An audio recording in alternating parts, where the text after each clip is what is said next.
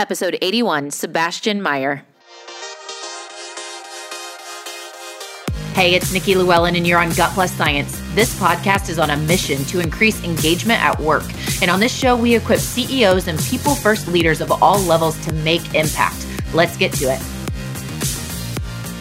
So today we have a strategic partner of mine on a mission to build better workplaces and higher levels of engagement across the globe. He and his team are convicted by their mission. You'll see that. Sebastian Meyer is here from the Zone. Last year, we had his colleague and the founder of the Zone, actually, Liam Ford, with us, and his episode was a huge hit. Afterwards, I reached out to see how we could collaborate, and here we are about a year later. The Zone and Gut Plus Science are now partners. We'll get to hear from many of their experts around the globe and on a regular basis. The cool part part is it's going to be super colorful and creative because they come from various places truly throughout the globe, many different time zones, different accents that are really going to awaken the show. I am so excited. Let's get to it. So, Sebastian, let's kick things off. What is collective intelligence and how does it impact employee engagement? Yeah, so collective intelligence, Liam talked about individual collective intelligence last time on the podcast. He talked about how, you know, it's not just the head, although it's it's important, the rational thinking and the processing, but also the emotional intelligence, the gut intelligence, the imagination, creativity. They all different forms of intelligence. If we tap into all of that at the same time, we unlock in collective intelligence for ourselves what I'm really excited about and is the the magic of, of, of the work that we do is unlocking that collective intelligence for teams. And I want to get into the the meat of that today. Unlocking collective intelligence on teams. So let's start with the benefits of that. So I mean the, the biggest outcome for me is is that magic that we can spark uh, within teams is is the an, a form of intelligence that's greater than the sum of the parts. It's synergy on steroids, a solution that no single individual would have been able to come up with on their own. At the zone, we refer to that as happiness and high performance. Right? People are engaged, motivated, creative.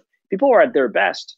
You get better, faster solutions, and there's a real tangible benefit to that. What does that outcome look like? How is it different? Before being a culture facilitator with the zone, I was actually a sales and marketing leader for a big biotech company. And on the leadership team, we decided to bring in the zone to help us tap into a little bit more of that, that collective intelligence. But the result was was amazing. By discovering collective intelligence and going onto that journey, we learned to work less like an Olympic team where everybody had their own discipline, was very good at what they do, and we're all operating under the same flag and then switch to operating more like a football team where we all have our positions and strengths and weaknesses, but we all know very clearly what the goal is. And we all do whatever we need to do to win. If somebody is carrying the ball and trips along the way, it doesn't become like the blame game. It's it's like, hey, let's go and pick up that ball and move it forward. And the benefit of that, I mean, let alone just the the fact that all of a sudden we were actually looking forward to our meetings, looking forward to get together as a leadership team, not just for our own personal agenda, but because we enjoyed connecting with each other. We knew that when we get together, we would be able to share with the team what's on our mind, what problems we're facing, what's energizing us, what's not energizing us. And we would get support from the team to resolve that. And we would leave the meeting more energized, you know, happier with with more energy than when we came in to begin with. On the long term, I mean, we were ultimately making better decisions. Like by collective intelligence is, is basically making sure that each voice is heard. And by doing that, we, were, we started making just better decisions faster. And it started to trickle down the whole organization. You know, all the teams that we led started feeling that and that increased the engagement for the whole business unit. And I'm guessing that the team collective intelligence journey isn't necessarily easy. Getting to collective intelligence is not necessarily hard per se, but it doesn't happen by chance. People have to be deliberate about it because it's counterintuitive. By definition, to tap into collective intelligence, you have to welcome and get curious about each individual voice on the team. And what is intuitive to do, or what we've learned in our career, and we've all been successful in our careers, is to argue our and win the debate. And we look smart, and that's how we got promoted before. So we keep doing that. But unfortunately, that kills collective intelligence. So it's, it's just it's just a different set of skills, different set of behaviors. They're not hard to do, but you need a certain set of ingredients uh, within the team to do that. When you say ingredients, what is that? Like, what comes to mind for you? The first thing that's critical to have on the team is you need to have the safety, uh, the safety and the trust within the team for people to be willing to speak up and say what's on what's really on their mind because that might that might make them feel vulnerable in some cultures that might seem like a weak, like a weakness so you need safety and trust you need uh, behaviors uh, that, that's more around curiosity like i said. It's about getting curious for different perspectives and being inclusive as opposed to protection right? Self-protecting. Now invariably, when you open the door to all the perspectives being voiced, at some point you're going to bump into different people that have different perspectives. That's just the nature of it. And when you do that, you, sometimes you can have people that have com- opposing views, and that can lead to conflict. So it's important to prepare for that. In equipping someone to make this shift and not make it too hard, what kind of mindset do we need to have around collective intelligence to make it as smooth as possible? I already talked about curiosity. The other topic that's hard to differentiate with collective intelligence is is conflict. It's, it's a mindset around what conflict means. Like oftentimes we're told conflict is bad, avoid conflict, or if you have conflict, you need to win. It's about reframing that to, hey, if I say A and you say B, shifting away from who's right, who's wrong, and into, hey, if you say A and I say B, that means actually we're both wrong. Like we're both missing something. And we're missing a, a better, bigger solution that we can call C that includes both A and B or both parts of both solutions. And that's an even better solution that currently we're not seeing because we're only seeing one angle of the problem, right? We're all seeing the problem from our own perspective, but it's not the whole picture. So it's it's really that mindset that we try to to harness by building more trust, more empathy, and structure around resolving conflict. But it's always about getting curious about the different points of view and having a process to make that happen without triggering people's defenses. Can you share an example of a team that you worked alongside or maybe when you were, you know, going through it yourself that thrived through conflict?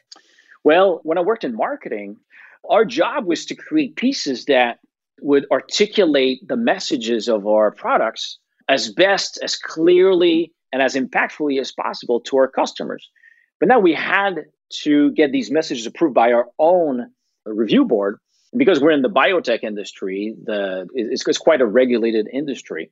We had constant conflict between the, the reviewers and the marketers. And what we were able to get to a point is instead of one side having the, the foot on the gas and the other side having the foot on the brake, we were able to move to a place where we both had the, the gas and the brake available to all of us, and we worked as a team to develop together pieces that were both impactful and compliant at the same time. So it wasn't and or, and it wasn't somebody's job to to stop it. I mean, the marketers learned together with the the reviewers what would be a message that would be impactful yet uh, compliant. Why wouldn't collective intelligence work for a team? What red flags do you see that you're like, yeah, it, this is just not a good fit? It would not work here? That's a really good question, Nikki. The thing that we see, but we don't talk enough about, is it starts with the leader. And we have sometimes clients that come to us and, and they say, hey, I really want you to help my team get better at collective intelligence. But they never say, I want you to help me. And that's that's that's a red flag. And then we investigate a little bit more sometimes what we find is they want to use collective intelligence or engagement or, or culture in general to control more. They don't want to change. I mean, collective intelligence is about the leader being part of the team, but distributing power amongst the team, not hoarding the power for itself. And some leaders find that very hard. So what we need to do there is is being very upfront with them and say, hey, before we can work with you and the team together, we need to do some work together to see how serious are you about changing yourself? All right. So I'd love for you to share some processes or load up our toolbox, share some concepts to help us unlock stronger bonds and just higher productivity uh, through collective intelligence exercises, if you will, or processes like you called them. Sure, sure. Before we jump into that, I, I would ask a question. We just talked about leaders, right? So if you're a leader and you want to reflect for a moment, think about how many times have someone raised a conflict with me or with other people on the team in the last month or even in the last week. That will give you a sense of how open people are. And sometimes what we hear from leaders is, well, there's not that much conflict because people are very good. Well, if you have diversity on the team, which you should, people will see things differently. And that's a good thing. And if you don't get people speaking up and challenging each other with different perspectives, that just means you're not harnessing the full potential of the team. Now, when you do have conflict, a simple tool we'll have for that is called, we call it rounds. And essentially, rounds is a structured way to get everybody to speak their from their perspective in a way that's uninterrupted and creates the space for people to be transparent. And and you remove the element of well, only the loudest person in the room gets their point across and everybody else shuts down because of that. But doing that in a structured way in the rounds process just creates safety for the team to tap into that collective intelligence a little bit more consistently. How does collective intelligence impact the feedback process? Mm.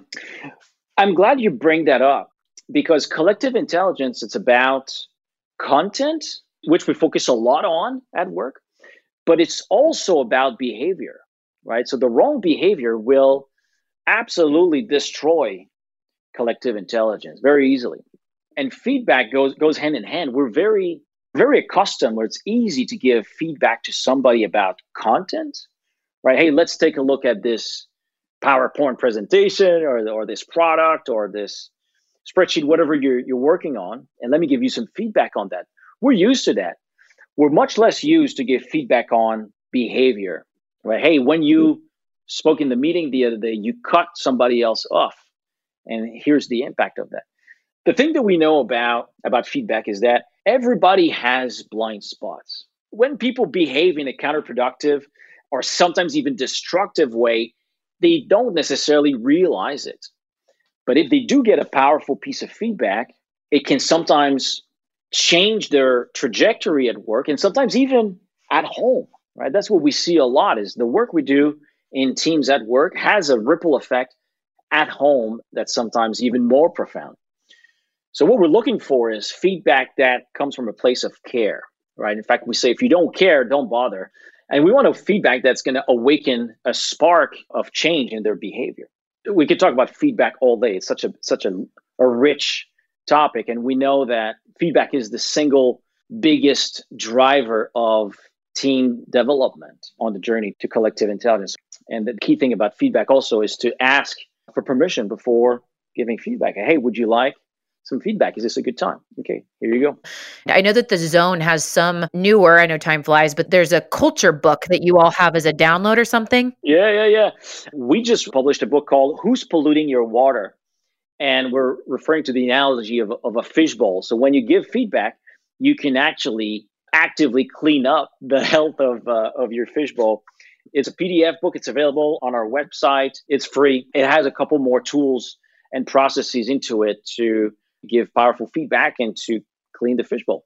Really powerful, really, really powerful. We've got to take a quick break here from our sponsor message today, and then we're going to come back to learn more about the personal side of you, Sebastian, with what we call our lightning round. We'll be right back.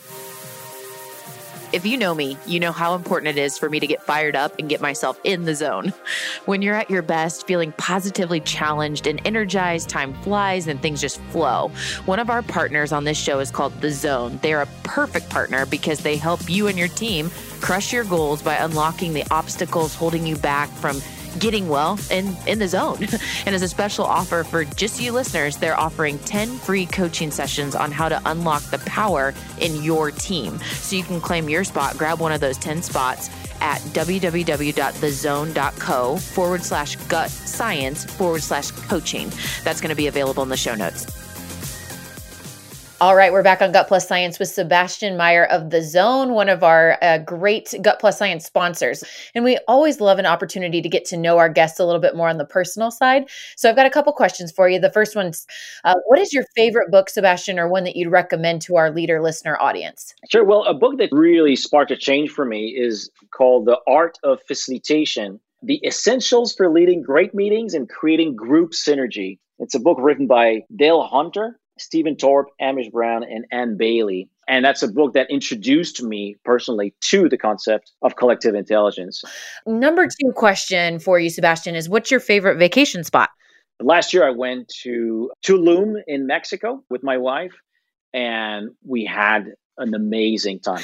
And then, how about what's your favorite hobby when you're not working? When I'm not working, you know, I love to try new things. So last year, I started learning how to sail. Finally, Sebastian, how can our listeners connect with you after the show? It's my name, Sebastian dot Meyer at the zone dot co.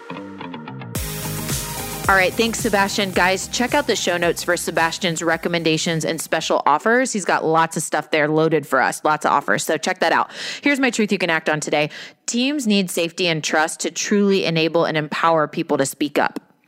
Number two, inspire curiosity to your team members and be a curious leader to consider different perspectives and embrace diversity. Number three, truly have a mindset that embraces conflict challenge yourself. Do you really embrace conflict? Do you really believe that it's a powerful thing to fail forward? And number four, do you have a framework for feedback, especially to give feedback on behaviors and to come from a place of care to truly awaken change, as Sebastian talked about? So hit up Sebastian. His contact information is in the show notes. Lots of resources. You can get a one on one with Sebastian. Awesome team of people to be able to help with all the things talked about in this packed full episode. Thanks, guys, and really excited about this new partnership with The Zone. We just left the world a little bit better. Now go do something with it.